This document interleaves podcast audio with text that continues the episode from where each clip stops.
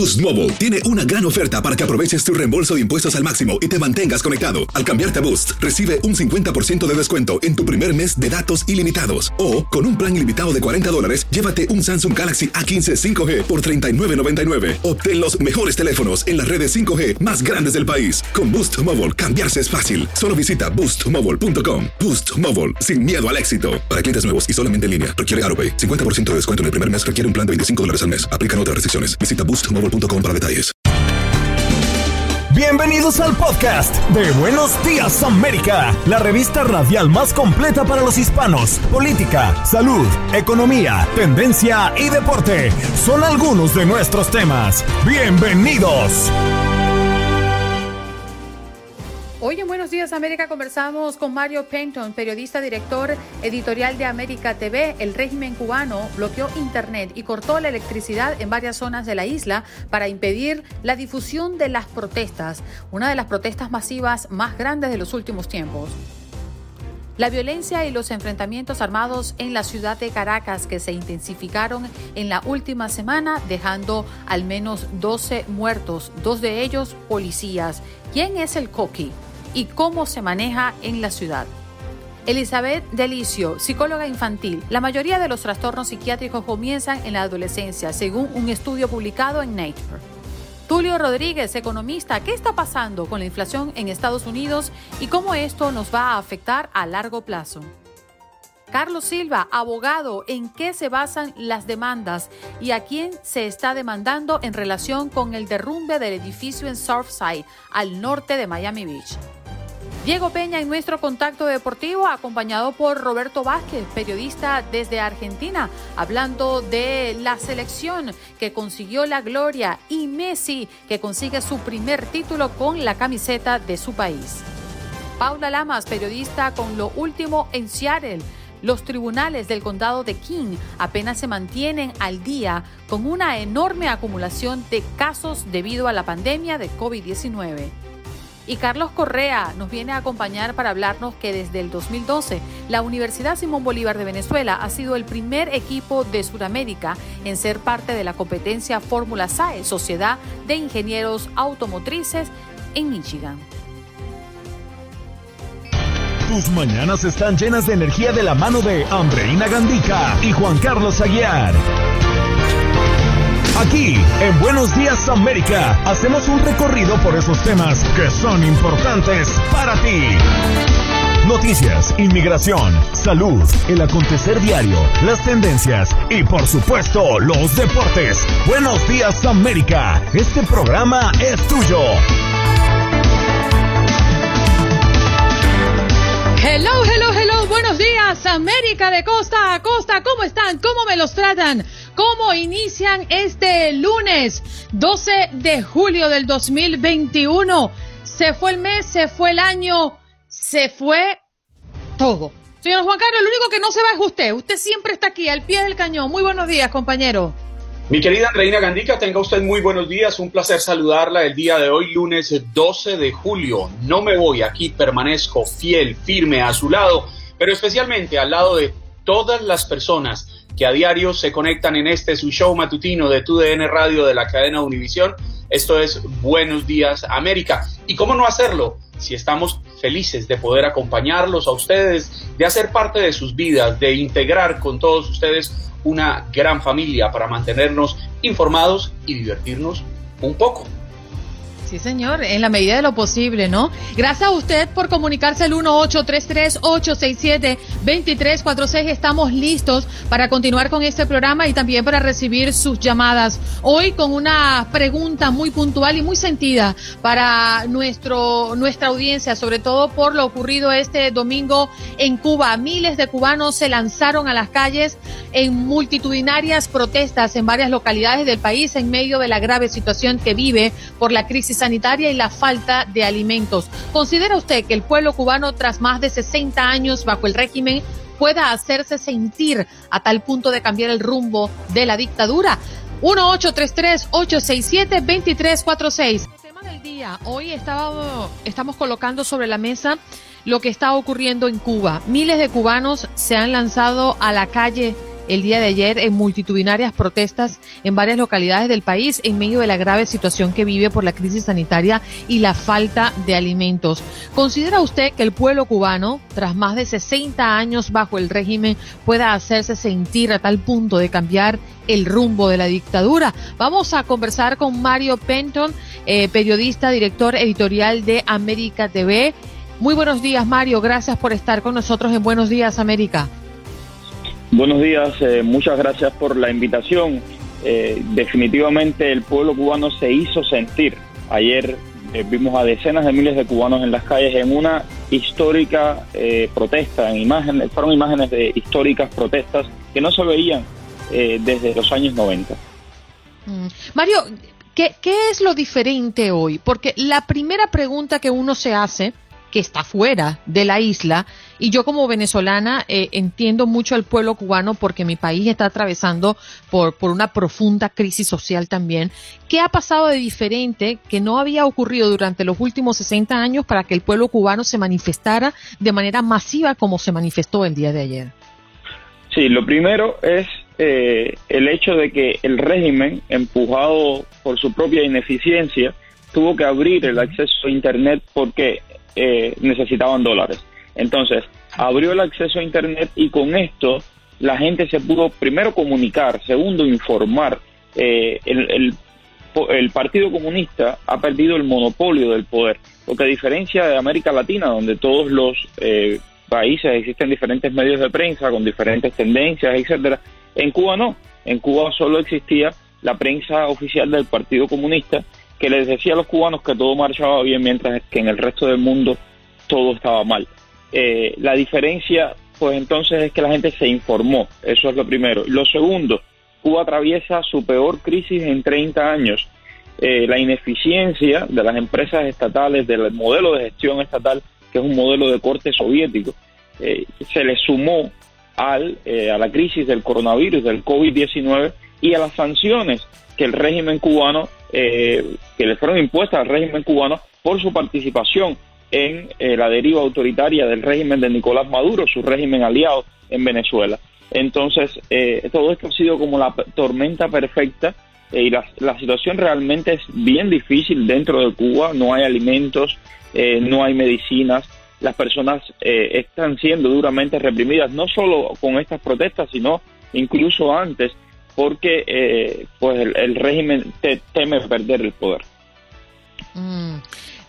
Mi inquietud ahora es, Mario, ¿qué, pasa después de esto? Porque mm, ya, nos estás hablando de que muchos factores eh, se conjugaron para que ocurriera esto después de tantos años en la isla. Después de ver las calles repletas, las manifestaciones, las personas ya eh, hartas de lo que están viviendo, se están muriendo por el COVID-19, esta crisis eh, sanitaria que se ha agudizado ahora más con los contagios diarios, que son escandalosas las cifras. Eh, después de esto, ¿qué pasó? les cortaron otra vez el Internet, las personas están prometiendo volver a las calles, tienen esa posibilidad de continuar lo que comenzaron el día de ayer. Bueno, lo primero, eh, el día de ayer el régimen eh, envió a sus eh, tropas de respuesta rápidas, que son eh, militares vestidos de civil, para que reprimieran a los manifestantes. hay imágenes estremecedoras donde se pueden ver a, militares, como te digo, vestidos de paisanos, con bates de béisbol en las manos, con incluso con pistolas algunos, y reprimiendo a los manifestantes pacíficos. eso, eso pasó ayer, luego llegaron las, las boinas negras, que es una tropa de élite también a controlar zonas de La Habana, eh, sobre todo porque el régimen tiene mucho miedo que, que, sea La Habana la que se les levante y que no puedan controlar aquello. Eh, el día de hoy, pues Cuba amanece con una calma muy tensa, porque toda la noche hubo una represión muy fuerte, pero además, eh, ayer desde que comenzaron las primeras protestas, el régimen comenzó a cortar el Internet o a dificultar el acceso a las redes sociales para impedir de que las personas se pudieran organizar y volver a hacer una manifestación. El gobierno de, la isla o el, régimen de Miguel Díaz Canel en una eh, declaración que muchos han calificado como irresponsable e incluso criminal, eh, dijo los comunistas, estos, apareció en cadena nacional y dijo, esto es una llamada al combate y los comunistas deben salir a enfrentar a los manifestantes. Eh, entonces se, vivieron situaciones bien difíciles ayer eh, y al día de hoy pues La Habana está amaneciendo ahora mismo y el resto del país con una calma muy tensa porque las manifestaciones estuvieron allí, la gente estuvo allí eh, y, se, espera de que algo pueda pasar. Todo el mundo teme de que algo pueda pasar y todo el mundo está mirando ahora mismo al ejército y a la policía. Mm. Mario, en tu opinión muy personal, me queda un minutito. ¿Tú crees que este sea el inicio de una rebelión lo verdaderamente grande y suficiente para hacerle mover el piso al régimen o lamentablemente y tristemente crees que esto nuevamente lo va a controlar el gobierno?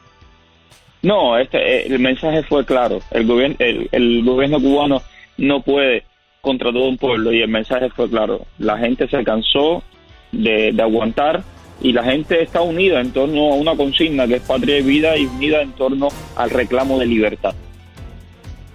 Bien. Mario, te agradecemos estos minutos. ¿eh? Muchísimas gracias por estar con nosotros. Gracias a usted. Bueno, hablemos de Venezuela. Sí, señor, definitivamente ha sido tendencia Mm, el coqui, ¿eh? ¿Quién es el coqui? ¿Qué es lo que está pasando con este grupo de delincuentes eh, llamado la banda del coqui que lleva semanas desafiando las autoridades o la policía, mejor dicho, en la ciudad de Caracas, concretamente en la zona oeste de la capital venezolana, en torno a la carretera de la Cota 905 para los que conocen exactamente eh, cómo está em, eh, eh, Venezuela o eh, Caracas específicamente, donde cada vez más a menudo se escuchan tiros, fusiles y otras armas. Caracas ha vivido durante las últimas semanas sumergidas en una balacera. ¿Por qué? ¿Quién es el coqui? ¿Por qué se ha convertido en tendencia eh, en los últimos días? Vamos a conectar de inmediato con las cuando son las 7 y 42 minutos en el este, 6 y 42 minutos en el centro y las 4 y 42 minutos en el Pacífico con Francisco Urrestieta, corresponsal de Univisión en Venezuela. Francisco, muy buenos días. ¿Cómo te encuentras? Hola, Andreina, buenos días. Saludos a tu audiencia. Eh, pues el Coqui, Andreina, es uno de los jefes principales de las bandas armadas eh, que, viven y hacen vida en el oeste de la ciudad, junto a otros dos eh, jefes criminales, pues tenían azotada este sector de la ciudad, que tenían bajo control con poderosas armas de fuego y cometían todo tipo de delitos en estas zonas que curiosamente hace varios años el gobierno había declarado una especie de zona de paz en ese sector de la ciudad, eh, en unas negociaciones que hicieron con las bandas de delincuentes para que intentaran cambiar eh, el modo de vida eh, entregaran las armas y, se reincorporaran a, la sociedad pues, productiva, pues con actividades distintas a las criminales.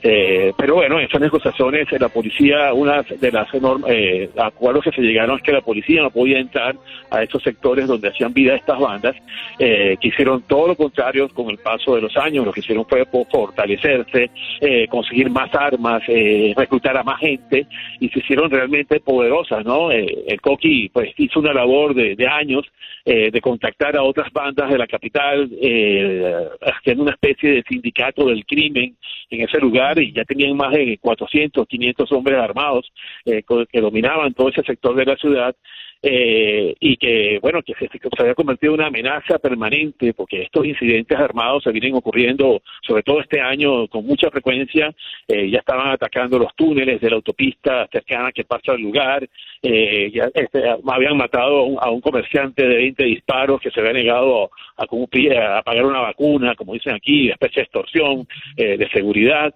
eh, y ya venían cometiendo delitos cada vez más audaces.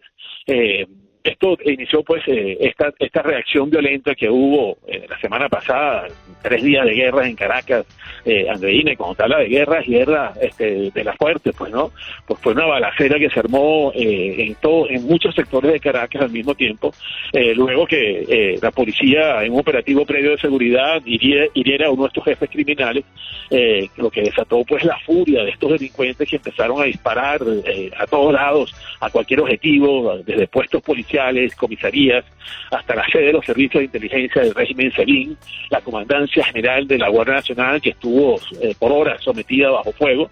Estos delincuentes también tenían de blanco áreas residenciales y comerciales de clase media. Imagínate tú, la gente metida en su casa, refugiada, eh, tirada en el piso durante horas por estas balaceras. Eh, de repente eh, habían señoras que mostraron sus casas con más de 20 impactos de balas que de repente le llegaron y ellas metidas allá adentro. fue una situación fuera de control que obligó al gobierno pues a tomar una ofensiva contra esta desborde criminal eh, que se fue expandiendo en zonas de ataques eh, a lo largo del oeste de la ciudad. Eh, más de 3.000 funcionarios pues fueron recibieron órdenes de participar en esta invasión a estos sectores que controlaban estos grupos criminales y fueron venciendo la resistencia de estos grupos a sangre y fuego. Andreina, pues ahí se estaba disparando con todo. ahí se dio armas, no solamente pistolas, sino fusiles de asalto, armas de guerra, este, granadas de mano, granadas autopropulsadas, lanzacohetes, una situación pues, inédita, pues, se estaba viviendo. Oye, Francisco, eh, al final, sí, al final, disculpe la interrupción. Ajá. Sí, al final las, autoridades pudieron dominar la situación, más de 22 delincuentes fueron dados de bajas, abatidos, se descubrió toda una red de trincheras, de fortines, de depósitos de armas que tenían estos ah, delincuentes. ¿El Coqui lo, lo agarraron o no lo agarraron, Francisco? Porque a mí lo que me parece insólito y hasta estúpido pensar que el gobierno no pueda localizar el Coqui, o es que no lo quiere localizar, o es que forma parte de su plan. Yo creo que esta vez sí hubo una ofensiva este, pues seria, ¿no? Contra esta contra estos grupos delincuentes porque desarmaron toda la estructura criminal que tenían esta cota 905, que era, digamos, el territorio de origen de todas estas bandas principales, ¿no? Eh, llegaron a la casa del Coqui, llegaron a la casa de otros jefes que se llama el Bampi, eh, del Garbi, que eran los tres jefes estaban buscando las autoridades principalmente, eh, allanaron estas casas, pues las desarmaron, han estado buscándolos. Durante el fin de semana ha habido operativos de, búsqueda y captura de estos, eh, de estos tres jefes principales y en estas batidas pues cayeron 11 criminales más eh, que estarían escondidos en otros sectores de la ciudad después de esta huida del viernes, incluso en poblaciones cercanas a Caracas como La Guaira y, y, otras poblaciones en Santa Teresa del Tuy. O sea, son poblaciones que están cerca de Caracas. Han estado una...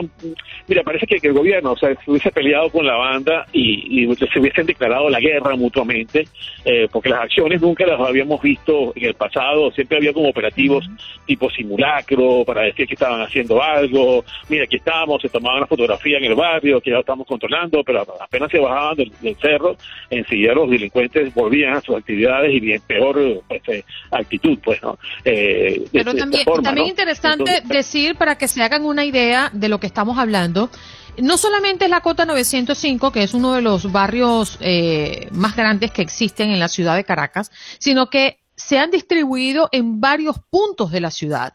Y escuché, aclárame si es, estoy en lo correcto, Francisco, que tienen distribución alrededor de 32 garitas. Es decir, las garitas son puntos de control donde están cuatro, cinco, seis muchachos armados y son puntos de distribución de droga en todo eh, la capital.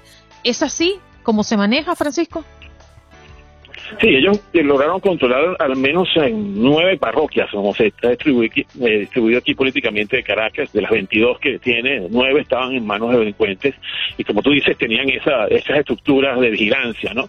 Tenían estas garitas, o se llaman, que son como puestos de vigilancia, que eran especie de casas de refugio, eh, que tenían muros, eh, que tienen muros de doble de doble grosor para evitar este que las balas atraviesen y tenían armas. En una de estas garitas consiguieron un arma arma .50, una Barrett, ¿no? Que es un arma de alto poder, se dispara un calibre muy, muy grande, eh, que es capaz de atravesar blindados de, la policía o, eh, incluso del ejército. Eh, tenían también en una otra garita tenían un lanzador de, cohetes, aparentemente del ruso, de, lo que tiene el ejército venezolano. O sea, tenían, este, tenían una estructura de vigilancia y control del barrio, porque arriba también tenían depósitos de armas, la cantidad de balas que se consiguieron en baldes inmensos eran Y uno lo primero que se pregunta, Francisco, ¿dónde consiguieron esas armas? ¿Dónde consiguieron la calidad de artefactos peligrosos que hoy tienen? Eso es difícil de explicar, No, no es tan difícil, pero bueno, hay, había que demostrarlo con pruebas. pero obviamente eh, el gobierno ha hablado de, armar las milicias, ¿no? Eh, y ha distribuido armas entre los milicianos. por la situación económica, yo creo que muchas de esas armas fueron vendidas directamente o negociadas a los delincuentes, porque muchas de las armas que se, que se, que se incautaron eran fusiles FAL, ¿no? Que los que usaba el ejército venezolano antes y que pasaron a, ser depositados y pasaron a manos de la milicia. Muchos de estos también se vieron fusiles del ejército actual, los, los, los, Kalashnikov 103, y también armamento en granadas de mano, porque solamente las puedes conseguir pues en los depósitos del ejército y de las Fuerzas Armadas. También hay un mercado negro muy grande, porque estos fusiles Barret de punto .50 no los tienen de las Fuerzas Armadas venezolanas, son, son fusiles de origen americano, y obviamente hay un mercado negro ahí que también estuvo trayendo armamento para, para estos grupos de delincuentes, porque se han hecho mucho dinero con todas sus actividades criminales y tienen pues grandes recursos económicos para haber este armado este tipo de, comprado este tipo de armamento, ¿no? Mm, al final, eh, Fernando, nos queda poco tiempo, pero creo que es la pregunta que muchas personas se hacen. Al ver a Coqui, que tiene un gran poder con grupos armados dentro eh, de varias parroquias eh, y municipios en la ciudad de Caracas, armando a menores, armando a niños. Hemos visto videos de, de, niños eh, con 8, 9 años de edad manipulando armas de fuego. ¿Qué es lo que quiere el coqui? Porque también hemos visto que la policía, las locales, no están armados ni siquiera con la cuarta parte de lo que tienen ellos. Sí, pues básicamente el, el Coqui estaba creciendo dentro de su poder, eh, eh, ampliando sus zonas territoriales, quería ampliar pues, su sindicato de crimen a otras áreas de la ciudad, estaba llegando a acuerdo con otros grupos criminales poderosos en el centro del país, el llamado Tren de Aragua, eh, incluso se hablaba que tenía contactos eh, con el crimen internacional, con el sindicato de crimen que existe en Brasil. Eh, ellos estaban copiando esa estructura criminal aquí en Venezuela y la estaban reproduciendo.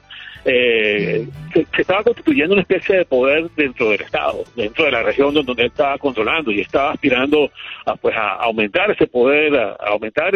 hay versiones que dicen que estaba pidiéndole al gobierno una especie de legitimación de sus actividades criminales, incluso que estaban pidiendo un ministerio al régimen de Maduro eh, para de, esa manera legitimar o legalizar toda su, situación. Para que se hagan una idea y uno le da como risa porque nos parece insólito, por eso nuestra risa, ¿no? Y es que este hombre que se llama, o se hace llamar el Coqui, tiene hasta una cuenta de GoFundMe para que las personas aporten porque ellos quieren ir contra Nicolás Maduro. Imagínense hasta dónde ha llegado el tema del coque y por eso les digo que ha sido tendencia. Una cosa loca, producto de lo que ha pasado en Venezuela es esto, esto que estamos viendo el día de hoy. Gracias Francisco, tenemos que despedirte, pero te abrazamos. Mantente a salvo, eh, por favor. Tu salud no solo es tu prioridad, sino también la nuestra. Sino también la nuestra. Buenos días América, con los expertos. De inmediato saludamos a la doctora Elizabeth Delicio, psicóloga infantil. ¿Cómo está, doctora? Gracias por estar con nosotros. Gracias, gracias por invitarme. La mayoría de los trastornos psiquiátricos comienzan en los adolescentes, según un estudio publicado en Nature, y eso nos llamó poderosamente la atención. Doctora, ¿por qué y cómo funciona? Bueno, no estoy muy de, muy de acuerdo con el estudio. Eh, no solo comienzan en la adolescencia. Eh, de acuerdo a Freud, que es el padre de la psicología, los trastornos comienzan en la infancia. Te digo, desde, desde que la mamá está embarazada puede comenzar un trastorno. Eh, en la adolescencia también se desarrollan trastornos porque vienen con una, cuando sos niño, una infancia frágil.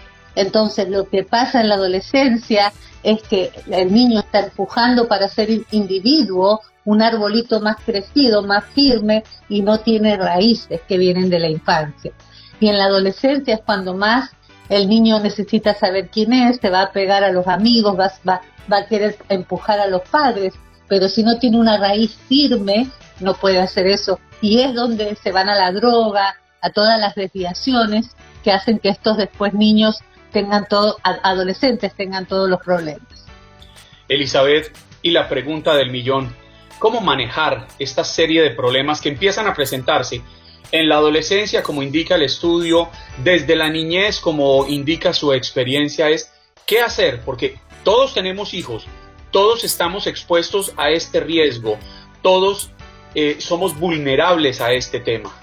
Tenemos que entender las etapas de, la persona. El adolescente es una, como dice la palabra en español, mira, adoler, dolor, es porque el, el, niño adolescente está dejando de ser niño, está en el medio entre niño y adulto, su cuerpo empieza, como ellos lo perciben, a deformarse, empiezan a, empieza la sexualidad secundaria, que es el crecimiento de vello, todas esas cosas que él está peleando. A veces ellos no quieren ser adolescentes, quieren seguir protegidos siendo niños. Y después están los otros que se creen que porque ya tienen unos pelitos bajo el brazo, ya son adultos y tienen todos los derechos, quieren manejar, quieren volver a las 5 de la mañana, confrontan a los padres, porque es la etapa donde, donde el niño comienza a buscar su individualidad, su presencia, y a veces el trabajo hay que hacerlo con los padres, que entiendan que el niño no es que no los quiere, el adolescente no es que los rechaza, es una etapa de la vida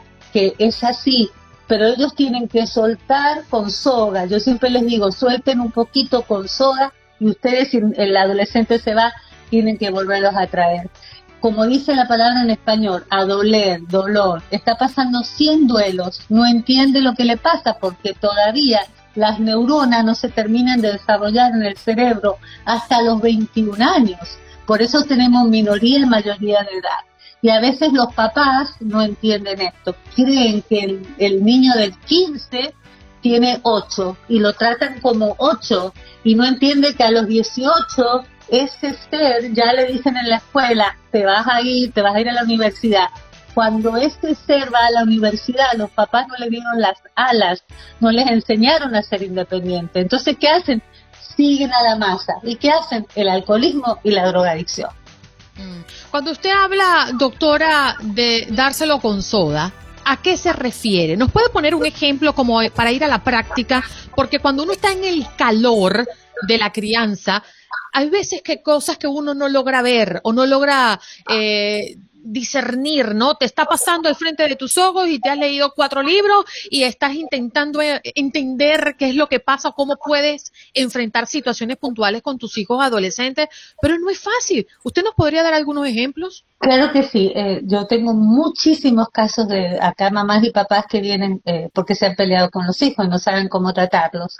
Ellos tienen unos valores como padres eh, la cultura latina los traemos de Colombia, Argentina, Chile, traemos nuestros valores sociales y nos olvidamos que los chicos aquí van a la escuela y les inculcan los valores americanos, los americanizan. Entonces tenés una familia que vive con dos culturas. Entonces tengo la mamá que me dice, yo, la hija de 18, que mañana cumple 18 años, mañana. Entonces me la trae y me dice, no, porque ella se ha revelado y ella ya no me quiere más, se volvió loca, no sé lo que le pasa, entonces ella quiere irse con los amigos, qué sé yo, al South a tomar un café a las seis de la tarde. Y yo no quiero, porque yo me crié de otra manera. Entonces yo le tengo que enseñar a esa mamá que la hija es americana, que todos los días le dijeron que a los 18 puede ser lo que le dé la gana, entonces que tiene que empezar a practicar la independencia de la hija. ¿Cómo se practicaría? Tú le dices a tu hija de 17, porque a los 18 ya ella va a tomar su camino. Mira, te vas a ir a South Beach, te amo, tengo miedo, pasan estas cosas en South Beach, decime dónde estás, llamame, pero lo que no podemos hacer es querer encerrarlos y decir, no, no van a salir hasta que tenga 21, porque cuando salen no, no saben qué hacer. Entonces la soga va a ser, sí, vas a ir a la casa de, de, quién es Adriana, eh, dame la dirección, el teléfono, déjame, pero con amor, no con imposición, porque es ahí donde se revelan y te dicen no y hacen lo que quieren, se van, después se van eh, sin tu permiso. Claro, pero sabe que me llama la atención de eso, de lo que usted está hablando, porque los jóvenes no son ingenuos tampoco, ellos son muy inteligentes. Y ellos en el aspecto de quieren ser estadounidenses porque a partir de los 18 años quieren tomar sus decisiones y hacer lo que ellos creen y les gusta. Sin embargo, en otro aspecto quieren ser latinoamericanos, quieren seguir dependiendo económicamente de papá y mamá y es muy diferente, porque aquí los jóvenes estadounidenses que no tienen esa formación latinoamericana a los 18 se van y empiezan a responder por sus vidas, vuelan del nido completo. Claro, ¿y de quién es la culpa? Tenés razón en todo, 100% razón, lo que me estás planteando lo que escucho todos los días.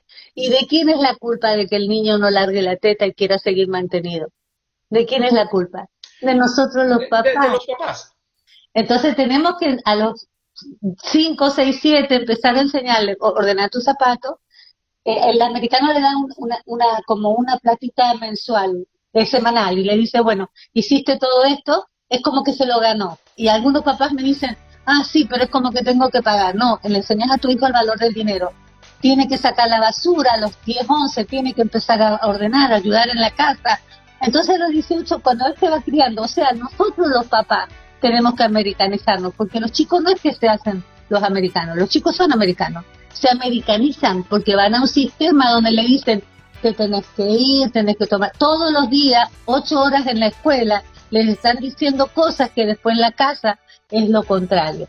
Entonces vos, papá latino, tenés que entender que tu hijo, vos lo trajiste a esta cultura, vos decidiste emigrar, ahora tenés que vos tomar las riendas y decir, bueno, vos querés tu independencia, bueno, pero yo no te pago el teléfono, no te pago el seguro, no te pago el carro, te, vas con lo opuesto. Pero si te quedás en la casa, te quedás bajo mis reglas, porque esta es mi casa y estas son mis reglas, ¿me entendés? O sea, somos los papás los que tenemos que poner dónde, cuándo, cómo y a quién, nosotros, los papás.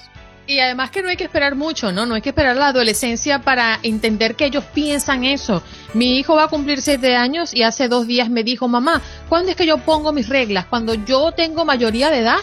Lo está pensando en este momento y le digo, hijo, eso hay una mezcla de cuando tú ya seas independiente. Independiente es que ya mamá no te da ni un solo centavo ni vives en esta casa porque ya tú respondes por tus propios actos. Es allí donde toma la regla. Ay, mamá, qué aburrida. Entonces, ok, qué aburrida. Hay algo que pasa con los adolescentes en este país puntualmente y quiero que me lo aclare, cómo lo manejamos. Es esa visita de los amigos en las habitaciones. Yo eso no lo entiendo. En mi casa eso era prohibido. Mis amigos no podían, ni mis amigas podían entrar a mi habitación. Ahora aquí hacen la fiesta y ahora, oh, mamá, y que viene un amigo o una amiga y pasan por la habitación. Y se, o sea, eso es así, es parte de la cultura, tenemos que adaptarnos o no. Bueno, ahí me diste el ejemplo de lo que yo escucho. Yo, yo me crié así, entonces quiero que mi hijo se críe así. Y es donde vos te criaste en una cultura diferente. Depende de lo que hagan en el cuarto si están estudiando en el cuarto, yo no estoy de acuerdo que el cuarto tiene que estar con llave, pero sí la privacidad de, poder el niño cerrar la puerta, vos golpear como mamá, pero siempre con todo el derecho. Mira, ¿sabes cuál es el problema en este país y de tu cultura y la mía, que yo me crié igual que vos? Es que los papás hemos perdido la autoridad de papás. No podemos tener democracia en la casa. No puede, tenemos que ser amigos, pero tenemos que ser padres. Y padres a veces significa imponerse y decir, estas son las reglas, como ahora vos te estás planteando con tu hijo el 7, que te sorprende porque le vas a tener que poner esos límites. Doctora, tenemos que hacer una pausa, pero le pedimos que se quede con nuestra audiencia del Facebook Live porque me gustaría terminar con esa respuesta que usted no está dando. Elizabeth Delicio, psicóloga infantil, ya regresamos. Boost Mobile tiene una gran oferta para que aproveches tu reembolso de impuestos al máximo y te mantengas conectado. Al cambiarte a Boost, recibe un 50% de descuento en tu primer mes de datos ilimitados. O, con un plan ilimitado de 40 dólares, llévate un Samsung Galaxy A15 5G por 39.99. Obtén los mejores teléfonos en las redes 5G más grandes del país. Con Boost Mobile, cambiarse es fácil. Solo visita boostmobile.com. Boost Mobile, sin miedo al éxito. Para clientes nuevos y solamente en línea, requiere AroPay. 50% de descuento en el primer mes requiere un plan de 25 dólares al mes. Aplican otras restricciones. Visita Boost Mobile para detalles. Hablemos de economía.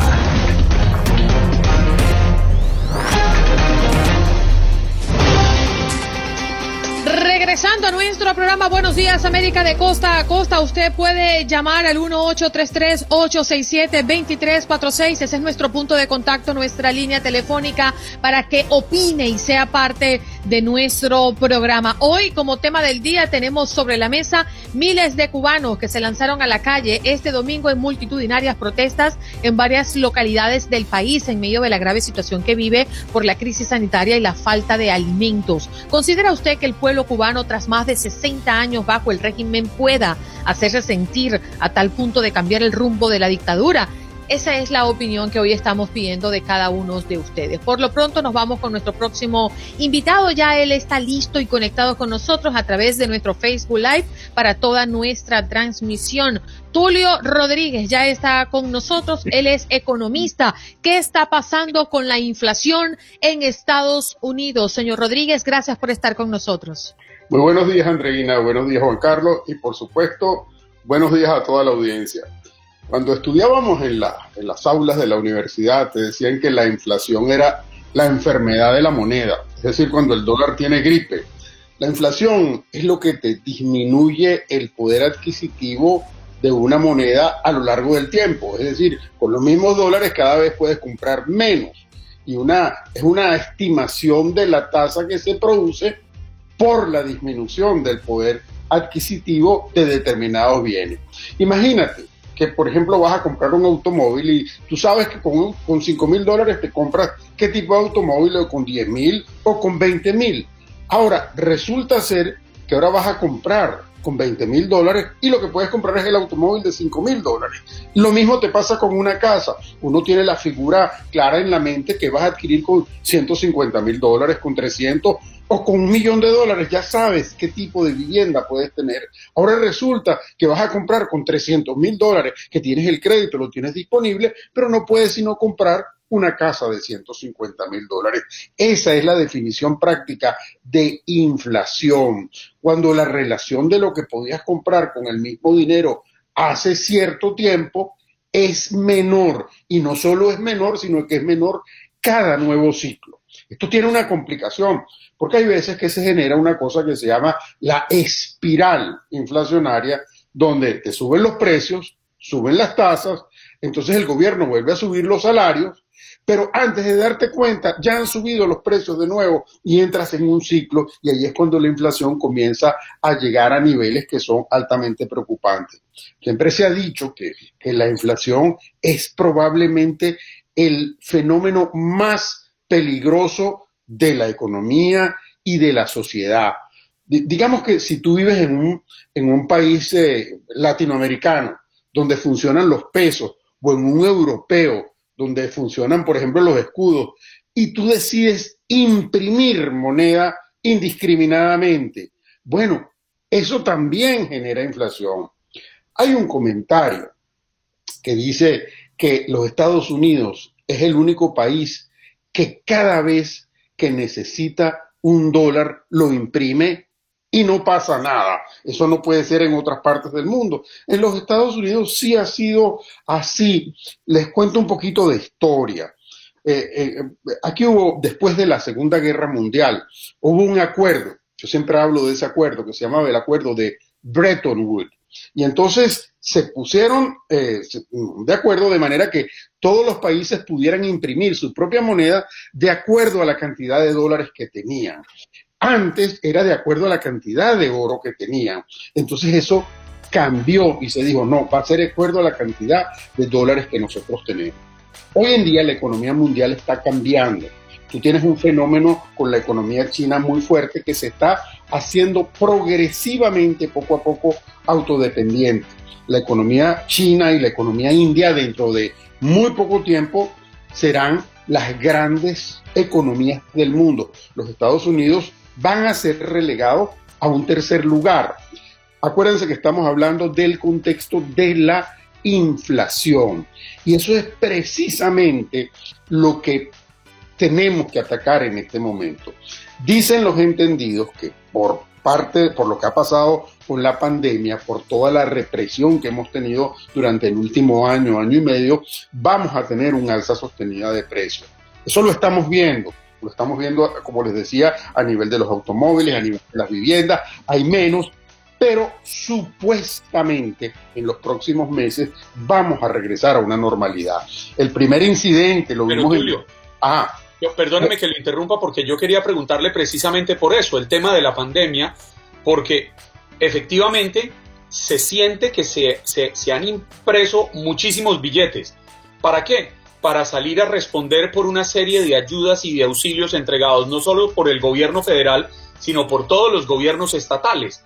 han, han, sacado mucho dinero a circulación, dinero con el que la gente no contaba para estimular la economía. Sin embargo, a mí sí me preocupa que este dinero termine aumentando la inflación a niveles a los que quizás no estemos acostumbrados porque hay algo que es definitivo y es que no hay un solo impuesto que sea más permanente y que afecte más el bolsillo de todos. El impuesto más democrático de todos es la inflación. Así mismo es, y la preocupación que tiene Juan Carlos es una preocupación genuina. Si a esto tú lo ves en un contexto diferente y dices, ¿qué es lo que ha pasado últimamente? Lo que le estás añadiendo son unas pequeñas gotas a una copa que estaba llena. No se olviden que hace unos años teníamos un gobierno republicano, que era el gobierno del presidente George Bush. Nos tumbaron las Torres Gemelas, tuvimos que entrar en una guerra en el, en el Oriente y se imprimieron, la deuda pasó de 5 a 10 trillones de dólares. Después vino el presidente Obama, demócrata, y entonces tuvimos la crisis bancaria y durante ese tiempo se imprimieron de 10 a 20 trillones de dólares se aumentó la deuda.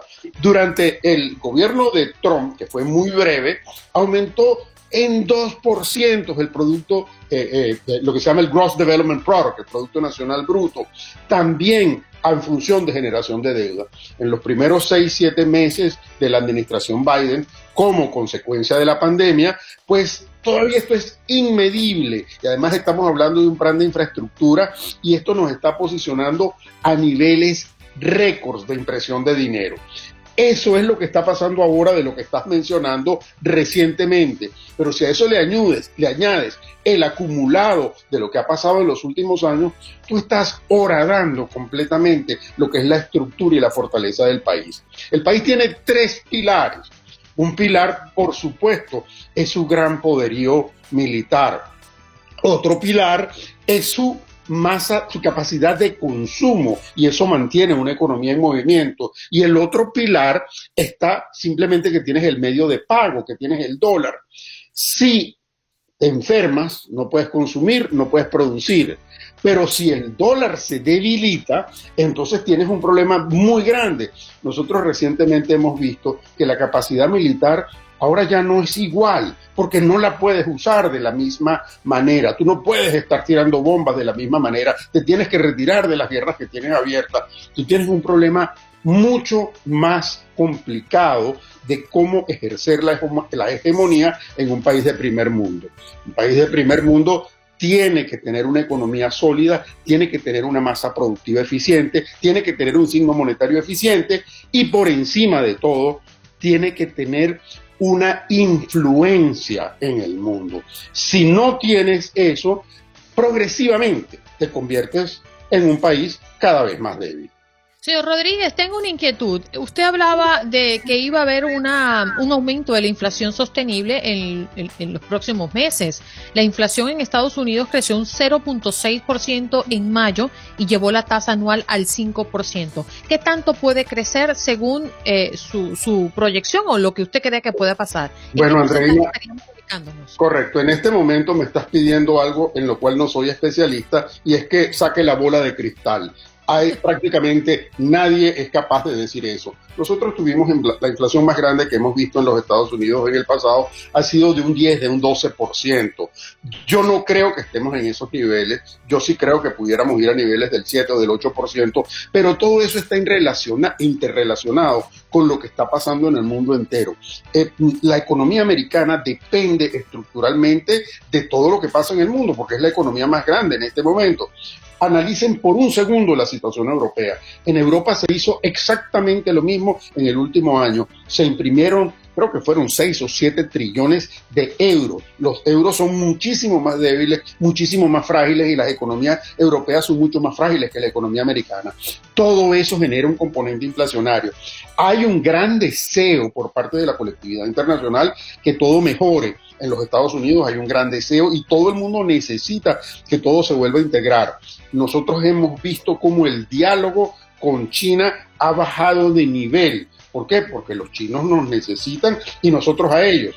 Ojo, muy pronto, muy pronto los chinos van a ser autodependientes, donde no van a necesitar exportar las cantidades de cosas. Ustedes van a cualquier automercado, a cualquier tienda y lo que van a encontrar es que dice Made in China. Eso ya no va a ser necesariamente así porque los chinos tendrán su propio mercado. Eso al mismo tiempo coloca a los Estados Unidos en una situación de desventaja. Para contestar la pregunta, yo no creo que la inflación llegue a niveles del 10%. Yo sí creo que vamos a ver un cambio en el proceso y la Reserva Federal insiste que nosotros vamos a tener un, un control de la situación. Nosotros estamos viendo que hay un cambio en la tendencia de la tasa de interés. La tasa de interés la controlan los federales por una sola variable que se llama, el, en inglés se dice el MTA, que es el Monthly Treasury Average. Ese es el único número que controlan los federales. Eso viene descendiendo en picada en los últimos 14 meses, como a 10 puntos mensuales. En los últimos dos meses sigue descendiendo, pero a nivel de un punto mensual. Eso ya indica que la tasa de interés está llegando a su mínimo y los federales van a comenzar a subirla. La tasa de, el aumento de la tasa de interés lo usan, eso es una herramienta que lo usan para recoger dinero que haya en la economía y al mismo tiempo moderar eh, la inflación. Vamos a estar viendo muchos cambios de ese sentido y eso lo mezclamos con el empleo. Hay mucha gente que no se ha reincorporado a la fuerza laboral. Ustedes recuerdan que antes de que pasara la pandemia, los niveles de desempleo llegaron al, 3%, que era básicamente pleno empleo. Nosotros estamos ahorita en el doble, sí, eso subió al 18 y vino bajando y estamos en el, en el 6%, pero eso es el doble de lo que teníamos cuando empezó la pandemia. ¿Qué significa eso? Que hay mucha gente que no quiere volver. La fuerza laboral ha, ha disminuido. hay mucha gente que quiere vivir del cheque, de los servicios que les da el gobierno, de este tipo de cosas y no se quieren reincorporar. En la medida que no tengas una clase media productiva en forma sostenida y creciente, en esa medida te debilitas y eso es lo que tiene que ver la gente que coordina la dirección del país. Y eso es lo que tenemos que, analizar. Tulio, en unos pocos segundos, porque el tiempo realmente se nos agotó, esa, ese rompimiento de la hegemonía estadounidense del que usted está hablando va a poder cambiar el que veamos una moneda mundial diferente al dólar lo intentó Europa con el euro hace unos 20, 25 años. Sin embargo, no se logró. Ahorita tenemos en plena carrera el renminbi chino y tenemos la rupia india tratando de escalar. ¿Usted cree que dentro de 5, 10, 20 años podríamos ver que se negocia en dólar, en, en renminbis o en rupias y no en dólares? Nuevamente me piden que me ponga la, la, batola de estrellas y, y descubra la burbuja de cristal y voy a intentar hacerlo. La respuesta es Sí. La respuesta es sí, porque nosotros vamos, y esto es un tema un poquito más filosófico, nosotros vamos a un mundo distinto al que estamos acostumbrados a vivir. Vamos a un... Muy rápido, por favor, que nos el el concepto de naciones cambia y al cambiar el concepto de naciones sí podemos tener monedas globales. Nosotros vamos también hacia, han visto todo el impacto que están teniendo todas las criptomonedas y es posible que el mismo dólar o el mismo renminbi, ellos se conviertan en una propia criptomoneda como tal para tratar de, eh, englobar todo el poderío de consumo mundial? La respuesta es sí, eso es posible. Señor Rodríguez, muchísimas gracias por compartir esta mañana con nuestra audiencia. ¿eh? Gracias a ustedes por la oportunidad. Que tengan buen día y a todos. Bien, nos vamos de inmediato con nuestro próximo invitado. Ya está listo y conectado a través también de nuestro Facebook Live para hablar de mm, los casos de demanda eh, tras la caída del edificio en Surfside, en el sur de la Florida. Jorge Silva, abogado, muy buenos días. ¿Cómo se encuentra? Buenas, ¿cómo ustedes están? Carlos Silva. Jorge Silva y yo somos eh, abogados partners en la misma firma. Carlos Silva, discúlpeme por la confusión del nombre. Señor Silva, ¿en qué se basan las demandas y a quién se está demandando en relación con este derrumbe? Bueno, eh, estamos en el proceso de una investigación profunda. En estos momentos tenemos eh, un grupo de compañías que hemos demandado cualquier persona que fuese edificio, eh, con, experiencia y, y, con sabiduría sobre el tema como ingenieros, que fueron y evaluaron el edificio de parte de ingeniería para ver cómo estaba ese edificio y no evacuaron ese edificio van a ser demandados o están demandados. porque cualquier ingeniero competente que va a ese edificio y hace un reporte sobre ese edificio sabe o debe saber que el edificio estaba en unas condiciones que se podía derrumbar. ¿Por qué digo eso? Porque cuando ven las fotos de ese edificio, como el rebar, la barra estaba salida y el cemento comido y a punta de caerse y que ese edificio no tenía lo que se llama vigas para soportar ese edificio y llevaba en esa condición por tanto tiempo que era una catástrofe al pasar y todo, todo ese personal debería haber dicho hay que cerrar este edificio, este edificio no está en condición para seguir las personas viviendo aquí y eso estuvo pasando desde el 2018 Carlos, pero hay, hay, hay una pregunta que, que me surge frente a lo que usted dice. ¿Tiene la obligación la empresa o las empresas consultoras, para no entrar en nombres, de denunciar el caso ante las autoridades pertinentes? Sabemos que hubo estudios sobre esa torre. Sin embargo, estas mismas consultoras informan que ellos le entregan un informe detallado con unas recomendaciones detalladas a la administración del edificio, que básicamente es quien los contrata para hacer este estudio. La decisión no tiene que tomarla la, administración o la empresa que tenga a cabo ese tema del mantenimiento. Bueno, eh, varias cosas. ha hecho una buena pregunta. La pregunta es, eh, la asociación del condominio también es responsable por haberse demorado en el proceso. Nosotros, nosotros también culpamos a la asociación porque esto debería haber ocurrido, los arreglos, mucho antes. También la, la ciudad de Surfside eh, se demoró mucho en dar permisos y hacer diferentes cosas. Así que la culpabilidad yo creo que es de muchas entidades y, y, esto nunca debería haber pasado. Así que yo creo que todo el mundo tiene un poquito de responsabilidad aquí y, ojalá que esto nunca hubiera pasado.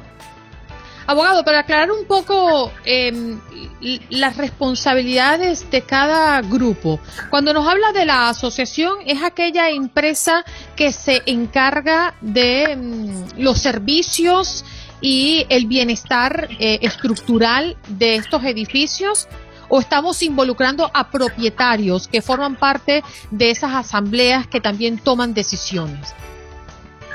Bueno, eh, el Condominium Association, la asociación de condominium, está hecha de propietarios y esos propietarios tienen que actuar en nombre del edificio y esas personas también son demandadas, esa, esa asociación es demandada por no actuar eh, suficiente o no actuar eh, rápidamente para poder prevenir esto.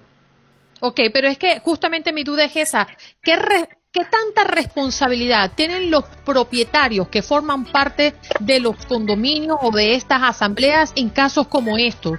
Porque eh, en muchos de los casos estos propietarios no cobran ni un solo dólar, es decir, no se lucran con esa actividad, sino que forman parte de, un grupo que se organiza para el bienestar de la comunidad. ¿Estoy errada o estoy en lo correcto?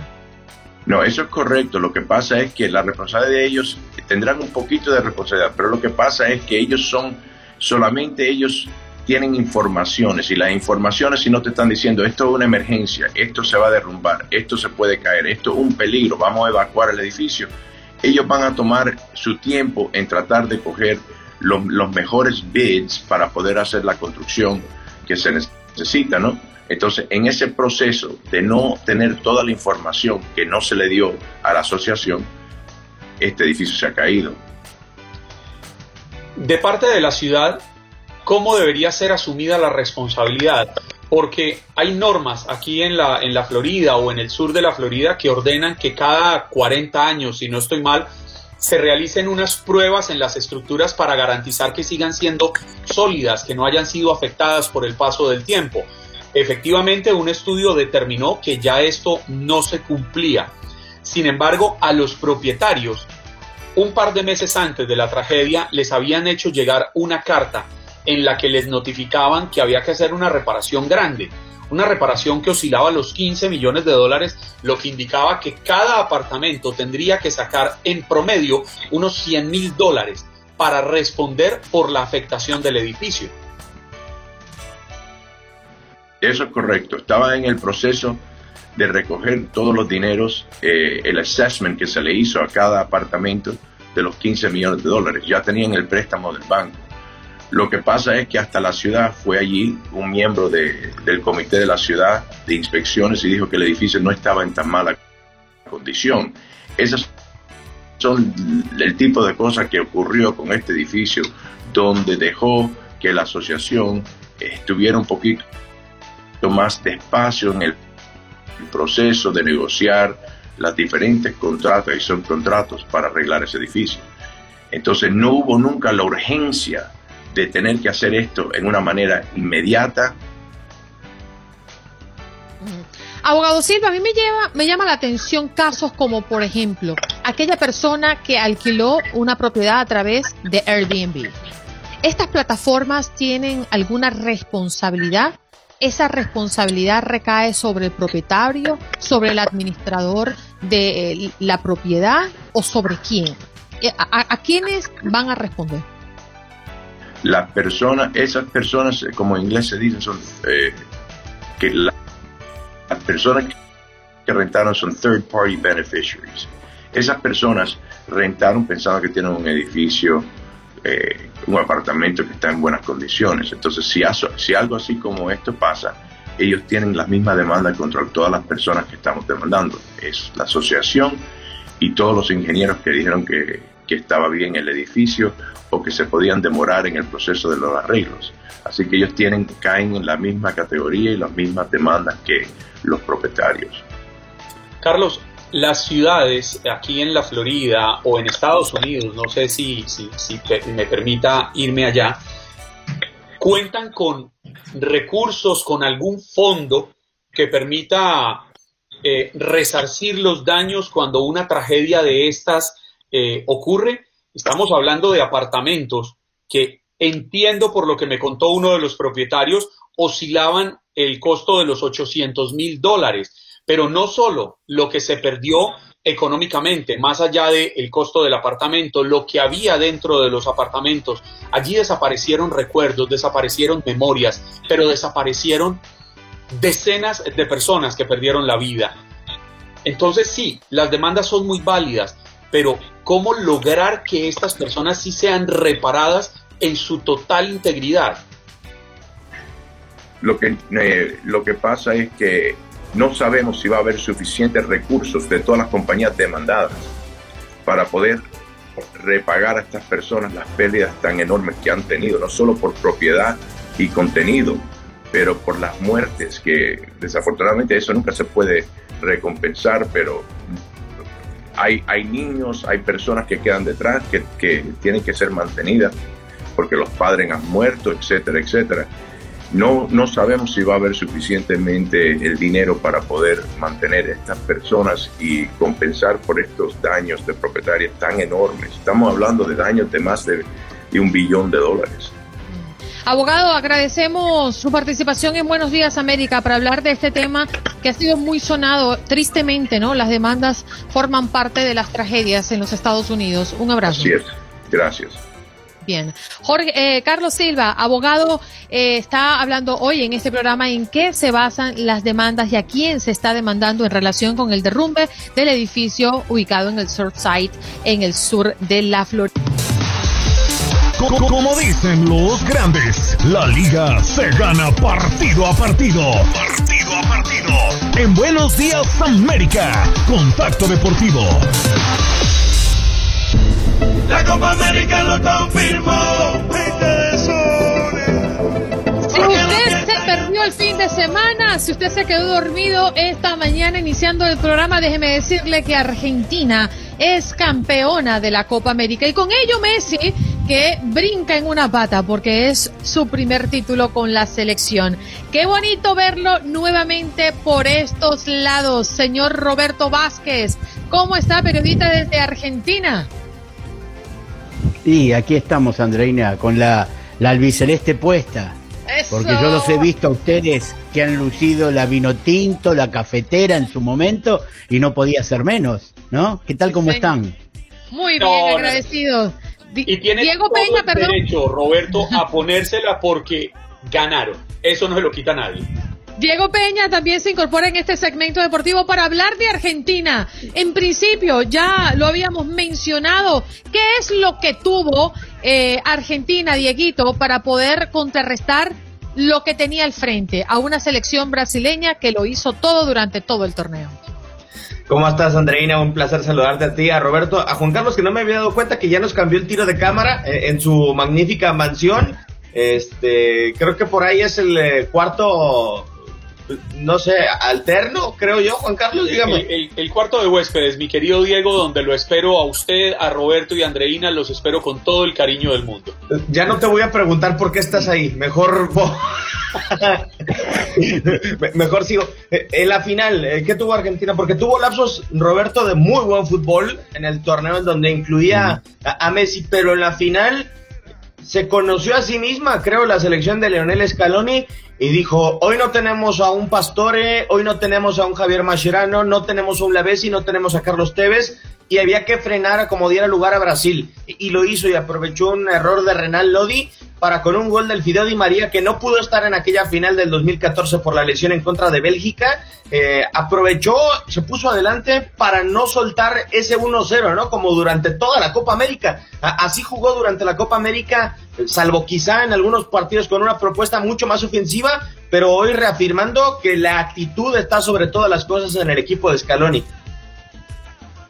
Sí, eh, yo creo que la diferencia que hubo fundamentalmente entre Brasil y Argentina fue que Brasil fue muy Neymar dependiente y se notó mucho.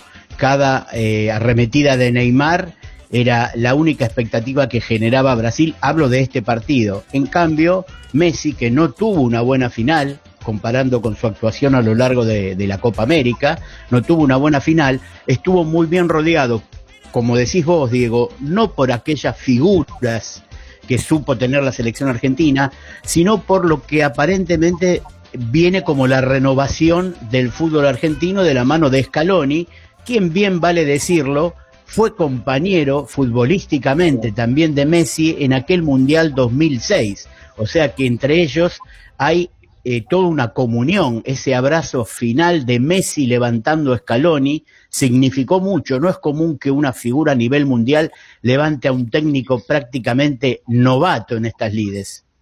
Mm. Sí, no, Sí, adelante, Diego. Perdón, Andreina, pero pues eh, que se ponga las pilas Ronald Kuman, si no, por allá vamos a ver Scaloni más adelante. Eh, ese abrazo no se lo ha dado a nadie más. Yo no se lo he visto a nadie más de Lionel Messi, ni siquiera el mismo Pep Guardiola, ¿eh? Y no es broma. No, no, es verdad, es verdad. Eh, fue un, día, una tarde de muchas emociones para Messi y también para toda la afición argentina. Eh, yo había comentado durante la semana en Garra que, que había algunos, algunas señales de este Messi distinto al de otros, otras copas. Ese tobillo ensangrentado que le vimos nos hizo acordar aquel tobillo inflamado de Maradona en algún otro momento, ese meterse en la discusión con los árbitros, ese no agachar la cabeza, que muchas veces los argentinos le criticamos a Messi, ese, ese pequeño deambular por el campo cuando Argentina perdía la pelota. Esta vez se vio un Messi comprometido en todo, en asistencias, en fútbol, que sabemos que lo tiene, pero también en actitud. Roberto, la llegada de la selección Buenos Aires explotó el día de ayer. ¿Cuáles fueron las manifestaciones? ¿Qué nos puedes contar de la celebración en su propio país? Las celebraciones eh, del, del sábado por la tarde, por la noche, digamos, fueron a nivel de, obtención de máximo lauro. Hacía mucho que la, gente no podía salir a la calle a festejar eh, logros de la selección argentina y con algunos colegas hablábamos de cómo ubicaríamos este partido en el ranking de los grandes partidos de la selección argentina en cuanto a festejos, en cuanto a alcance, y yo creo que lo podemos poner este, al equivalente de la final del 78, donde Argentina salió campeón, de la final del 86, de la final del 90, y después en cuanto a expectativa, algo que tal vez Diego recuerde este, bien es aquel repechaje que debió jugar Argentina con Australia para poder concurrir al Mundial 94, donde a último momento se lo convoca a Maradona, después de que Colombia nos humillara en Argentina, goleándonos y prácticamente dejándonos fuera de, del Mundial y fuimos a jugar el repechaje. Eso se festejó mucho. Hacía 28 años que Argentina no lograba un título y eso eh, repercute en la expectativa del público. Creo que ha frenado igualmente eh, y yo tengo un poco de miedo al rebrote de esto porque es imposible mantener las distancias alrededor del obelisco, ese centro de festejos de la Argentina que casi alcanzó cuatro cuadras de largo, o sea, 400 metros para cada lado, para cada vértice del obelisco. La verdad que esperemos que eso sea un festejo y que no termine en algún rebrote, ¿no? Eh, se está hablando ya de, la posibilidad de retirarse Messi, está ya en, su, en, sus, en sus últimos partidos. ¿Le aguantará la gasolina para, para estar en Qatar y para lucirse y para apostarle a llevarse una Copa del Mundo? Yo creo que sí, ampliamente. Yo creo que el objetivo de Lionel era sacarse el peso de encima de obtener una copa con la selección. Es un jugador que tiene 38 títulos ahora y tenía solamente un, un, un juvenil con la Argentina y tenía este logro pendiente, este levantar la copa. Sí, sí, yo creo, Juan Carlos, que sin lugar a dudas llega al Mundial y va a ir por ese último Mundial que lo deje un pasito más arriba en el podio al lado de, Diego Maradona, ¿no? Porque la comparación para los argentinos es inevitable. Porque además no es lo mismo un título de Copa América que un título de la Copa del Mundo. O sea, no es lo mismo. Seguramente tiene todavía esa sensación por dentro de querer alcanzarla. Un poco de la carta que ha publicado Messi eh, después del triunfo de Argentina en la Copa América. Fue una Copa increíble. Sabemos que todavía podemos mejorar muchas cosas, pero la verdad es que los pibes dejaron el alma y no puedo estar más orgulloso de tener la suerte de ser capitán de este grupo espectacular. Este éxito se lo quiero dedicar a mi familia que siempre me dio la fuerza para seguir adelante a mis amigos que tanto quiero, a toda la gente que nos banca y en especial a los 45 millones de argentinos que tan mal la pasaron con esta de virus sobre todo a los que les tocó más de cerca. Va por todos ustedes y por supuesto también a Diego, que seguro nos bancó desde donde esté. Se nos acabó el tiempo. Señor Roberto, muchas gracias por acompañarnos. Por favor, gracias a ustedes. Ya saben que siempre estoy dispuesto. Por lo menos hoy estuvimos para una buena, porque últimamente veníamos hablando siempre de leguleyos, ¿no? Así que me alegro de haber estado con ustedes. Sí, señor. Un abrazo, Diego. periodista desde Argentina. Y Diego Peña, nuestra mano del Diego. Hoy le pudimos hacer eh, honor al, al Twitter, a final de cuentas, Andreina. Y yo coincido con Roberto. ¿eh? Yo nunca había visto tanta gente en el obelisco desde un concierto de Soda Stereo que por ahí se dio, ¿eh? Buena comparación, Dieguito. Nos reencontramos en una próxima oportunidad en este segmento deportivo hablando de Argentina y de Messi, alcanzando su primer título con la selección. Nos vamos de inmediato a Seattle. Como siempre, como todos los lunes, nos acompaña esta preciosa mujer, Paula Lamas, desde Seattle. ¿Cómo estás, Paula? Muy buenos días, Andreina. Muy buenos días, Juan Carlos, y a toda la audiencia de TUDN. Gracias por esas palabras tan bonitas. A uno le levanta la mañana cuando aquí son las 6 y 25. Pero bueno, te cuento que aquí las noticias están bastante candentes y eh, pues eh, tienen que ver con relación a un poco la pandemia también, a lo que está dejando los resultados que en su momento no estábamos viendo. Los tribunales del condado King están apenas conteniendo al día, están manteniendo uno que otro caso al día con esta enorme acumulación que tienen justamente porque estuvieron cerrados por casi 16 meses. Entonces, los acusados, las víctimas y los abogados pues se están enfrentando estos retrasos y están en un limbo. Para que se den una idea más o menos, 250 casos de asesinatos pues no han sido resueltos, no han pasado por juzgado. 400 víctimas, alrededor de 400 víctimas de abuso sexual no han podido testificar contra sus agresores. Más de 9.000 infracciones de tránsito todavía están esperando por ser resueltas y muchas de ellas podrían ser desestimadas, pero justamente todo esto se ha trazado y se ha acumulado. Los robos a mano armada, asaltos agravados, tiroteos y otros delitos también están en esa lista, en esa gran lista de espera. El condado donde vive el 70% de la población de este estado está pidiendo ahora 400 37 millones eh, para poder resolver, o mejor dicho, recibió este dinero eh, de, de, fondos de emergencia, pero está pidiendo poco más de 34 millones para resolver esta situación. Y se está hablando de que para poder resolver todos estos casos pendientes se va a tardar unos tres años con audiencias nocturnas y quizás tribunales funcionando los días sábados. Óigame, Paula, y no podemos dejar pasar el podcast, que en medio de todo viene muy relacionado con un fin de semana bastante futbolero en el cual Argentina se lleva el título de la Copa América y Lionel Messi su primer título en la selección de mayores. Usted en su podcast nos trae más fútbol y argentino especialmente. Exactamente, tenía esa carta bajo la manga porque dije, después de un fin de semana tan icónico, pues no podemos poner otro episodio que no sea este. Y es que el ADN futbolístico de un argentino lo llevó a alcanzar su sueño. Es, es una persona que estaba estudiando eh, medicina, estaba a punto de graduarse y justo una carrera tan complicada, tan larga y tan difícil, cuando estaba a punto de graduarse, pues lo dejó todo para emprender un viaje como inmigrante y pues alcanzar ese sueño que hoy por hoy es el coach internacional de eh, diferentes eh, pues equipos en Costa Rica, en Estados Unidos y en Argentina. Así que hablamos con él de eso, pero sobre todo del fútbol aquí en Estados Unidos, cómo ve la liga, cómo ve el futuro, entre otras cosas. Así que la recomendación es Power Moment with Paula Lamas en todas las plataformas digitales o en paulelamas.net si no tiene acceso a ellas. Paulita, muchas gracias por estar con nosotros. Nos reencontramos el próximo lunes y seguramente vas a tener un excelente una excelente semana porque esa energía que Paula emana, pues no debe tener otro resultado que no sea éxito. Un abrazo, amiga. Un beso grande para todos y poderosa semana, sin duda alguna. Sí, señor. Bueno, en la próxima parte, en Buenos Días, América, vamos a estar conversando con muchachos que están marcando un hito, eh, algo muy especial. No lo quiero adelantar porque quiero que ellos mismos hablen de su éxito, de lo que está ocurriendo con la iniciación dentro de la carrera de ingeniería. Y son de los nuestros. En Buenos Días América, tu opinión importa. Llámanos, llámanos, llámanos. Teléfono en cabina 1833-867-2346. Llámanos 1833-867-2346. Llámanos.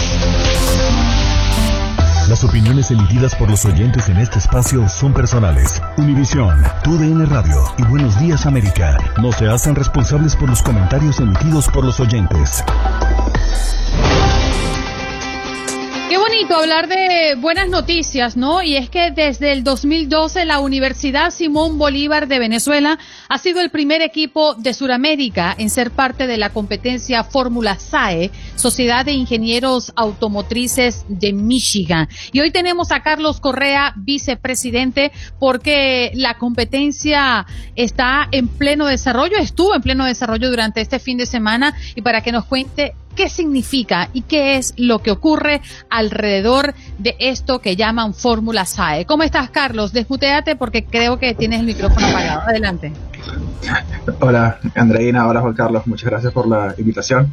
Eh, bueno, Fórmula SAE es un proyecto eh, universitario de cada equipo de diferentes universidades tiene que diseñar, construir y probar su carro para asistir a una competencia internacional organizada por la SAE, que es la Sociedad de Ingenieros Automotrices, por sus siglas en inglés, y que se realiza anualmente en Estados Unidos. Normalmente hay dos, una, por ejemplo, este año, una fue en Nevada y la otra fue en Michigan. Aquí cada uno de nosotros debe probar tanto desde la parte teórica como la parte ya directamente de probar el carro, el funcionamiento de su prototipo. Y tienen diferentes etapas de la competencia eh, tanto las pruebas estáticas como las pruebas dinámicas. Entonces tenemos que probar nuestro carro y vas sumando puntos en cada una de, de las etapas de la competencia hasta que llegas al resultado general. Carlos, pero ustedes vienen desde Venezuela con su proyecto porque... Sí, correcto. Ok, pues precisamente quería preguntarle sobre eso. ¿Cómo hacen? Porque que a uno le digan, mire, no, es que vienen de, de, otros países, para no, para no meterme en problemas mencionando otros, que no tienen la crisis que tiene Venezuela. ¿Cómo hacen ustedes en medio de esa crisis para sacar la creatividad, el tiempo, los materiales, la energía y poder aún así tener cómo llegar a participar en un torneo de estos tan importantes. Y ser competitivos. Sí, eh, realmente es todo un reto. Ya de por sí, al, el hecho de construir un carro en cualquier parte del mundo es un reto. Eh, simplemente somos estudiantes universitarios construyendo un carro de carrera. Pero si se le suma la variable de Venezuela, sin duda todo se dificulta y se multiplica, no sé por cuánto. Pero es un montón de, situaciones que tenemos, tanto de la parte simplemente de situación económica del país, que hace que muchas empresas ya no nos puedan apoyar como nos apoyaban antes, como patrocinadores, además de otros problemas extra como el poder conseguir gasolina para llegar a la universidad donde está el taller del equipo o cualquier otro problema que puedan tener personales o de situaciones que se sumen en la vida de, los miembros del equipo y obviamente este año se sumó todo el tema de la pandemia. Eh, sin duda fue un reto, este prototipo tomó dos años y aquel año pasado se suspendieron las competencias por el coronavirus. Y bueno, fueron dos años de muchísimos retos en el que siempre, bueno, estuvieron tanto los miembros de generación, que son aquellos miembros que en algún momento estuvieron en el equipo, que actualmente ya son unas personas graduadas con sus trabajos en diferentes partes del mundo, como también de patrocinadores que a pesar de la situación que tenían, estaban muy pendientes de apoyarnos en la medida en que pudiese. Y bueno, cómo lo sacamos adelante con muchas ganas y mucho esfuerzo y además con el apoyo constante de personas que se interesan en el proyecto. Porque hay que considerar que además eh, de tener esas ganas, ¿no? Y, esa voluntad, esa aspiración de ser cada vez mejor, de estudiar y de hacer todos los esfuerzos que sean necesarios por sacar tu carrera y por eh, ser tomado en cuenta en competencias como estas internacionales, hay que hablar y decir que los maestros, los docentes, hay muchos que se han retirado, mucho valor humano que ya no se encuentra en Venezuela, que las clases se suspenden porque no hay agua, porque no hay luz, porque hay una manifestación en las puertas de, la universidad, porque los maestros se tienen que ir o se están muriendo de hambre y tienen que buscar otras maneras de lucrarse. En fin, hay tantas cosas que hay alrededor de la vida de un estudiante en Venezuela que a mí me gustaría que tú en pocas palabras nos los contaras, Carlos, para entender lo que significa que tú hoy nos estés hablando de esto. A ver, ¿por dónde comenzar? Eh, en, realidad, creo que resiliencia y ganas de hacer las cosas bien es lo que podrían describir a este equipo.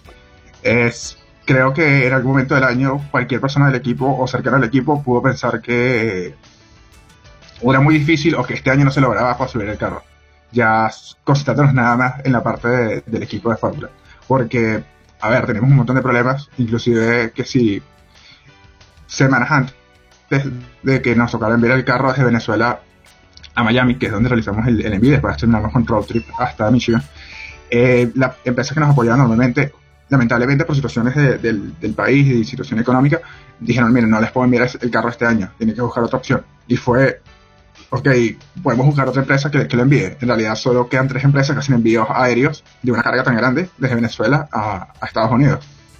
Entonces, al final, una de esas, no, ya, ya uno se había descartado, que fue la que nos dijo que no nos podían apoyar. Una de esas logró que, que, nos que logramos que nos apoyasen. Eh, luego, como que, ok, tenemos el tema del envío resuelto. Eh, ahora vamos a probar el carro. Eh, una semana, el fin de semana antes de que se tuviera que enviar el carro, el, el motor se recalentó, fue un problema gigante. Eh, sin motor el carro no funciona. Un, carro sin motor no, no, funciona así de simple. Y, a ver, en otro país es muy sencillo decir, bueno, voy, compro un motor nuevo y, listo, lo monto y ya está. Pero en nuestro caso no era así. En nuestro caso teníamos que conseguir un motor. Eh, después de, de, varios intentos, logramos que una universidad de la Universidad de Western Michigan, ellos tenían un motor que no estaban usando como el que nosotros usamos y muy amablemente nos los prestaron. Nos dijeron, miren, se los puedo mandar a Miami y ustedes cuando lleguen lo montan. Y fue la solución. Y, Carlos, ¿por qué te conmueve tanto cuando hablas de esto? ¿Por qué se te quiera la voz? ¿Por qué te emocionas tanto? Conchale, creo que es la pasión de todos los que estamos dentro del proyecto. Lo podría decir así. Eh, si no nos apasionara, creo que ninguno estaría aquí, pues. Dios mío. Carlos, Oyéndole, oyéndole su emoción, lo único que quisiera es hacerle llegar un abrazo inmenso, cargado de toda mi admiración, porque escucharlo me hace sentir que con jóvenes como usted es posible una Venezuela con un gran futuro. Muchas gracias, Juan Carlos. Sí, creo que todos creemos en eso. Eh, tanto profesores como miembros del equipo queremos eso. Y por eso nos esforzamos por dar un poco más, porque sería como muy fácil eh, quedarnos ya, bueno, muy fácil entre comillas, esforzarnos por sacar nuestra carrera en, en la universidad, en Venezuela, graduarnos y después ver qué hacemos. Pero nosotros queremos hacer un poco más y por eso creo que todos decidimos como formar parte de este proyecto y eso creo que es algo que nos caracteriza y nos ha caracterizado durante los más de 20 años que tiene el equipo eh, activo. Mm, Carlos, quiero que sepas que mucha gente reconoce el esfuerzo de los estudiantes universitarios en nuestro país. Tengo la anécdota de mi propio sobrino que estudia en una universidad en el estado Vargas y todos los estudiantes se juntan y se van cambiando para darle la cola, lo que nosotros decimos, el aventón, los mexicanos, a sus propios eh, docentes. Los van y los buscan en sus casas y los llevan a la universidad, porque esos maestros que tienen toda la voluntad de enseñar no tienen cómo movilizarse o cómo poder transportarse hasta las universidades. Esos son los esfuerzos que el día de mañana pues vienen y tienen sus frutos. En nombre de todos los venezolanos, Carlos, en nombre de todos los que hoy están escuchando este programa, valoramos el esfuerzo que tú haces y lo que tú haces es lo que tienes que hacer porque tú estás claro a dónde vas. Felicidades y mucho éxito. Por favor, trasládales estas eh, felicitaciones a todo el equipo. Muchas gracias, Andreina. Y bueno, muchas gracias a los dos. Eh, de verdad, vamos a seguir dando lo mejor de nosotros en todo momento y seguir que este proyecto, que es como una luz al final del túnel, eh, quede activo por, por mucho tiempo. Bien, allí lo escuchaban. Carlos Correa, él es vicepresidente, pero es que está representando a mm, la Universidad Simón Bolívar, que desde el 2012, esta universidad en Venezuela, ha sido el primer equipo eh, del sur de América en ser parte de la competencia Fórmula SAE, Sociedad de Ingenieros Automotrices de Michigan. Un gran esfuerzo por hacer lo que aman. Gracias, Carlitos. Gracias por acompañarnos en nuestro podcast. Buenos días América. Y recuerda que también puedes seguirnos en nuestras redes sociales. Buenos días a... Aloha mamá. ¿Dónde andas? Seguro de compras. Tengo mucho que contarte. Hawái es increíble. He estado de un lado a otro con mi unidad. Todos son súper talentosos. Ya reparamos otro helicóptero Blackhawk y oficialmente formamos nuestro equipo de fútbol. Para la próxima te cuento cómo voy con el surf y me cuentas qué te pareció el podcast que te compartí, ¿ok? Te quiero mucho. Be All You Can Be, visitando goarmy.com diagonal español.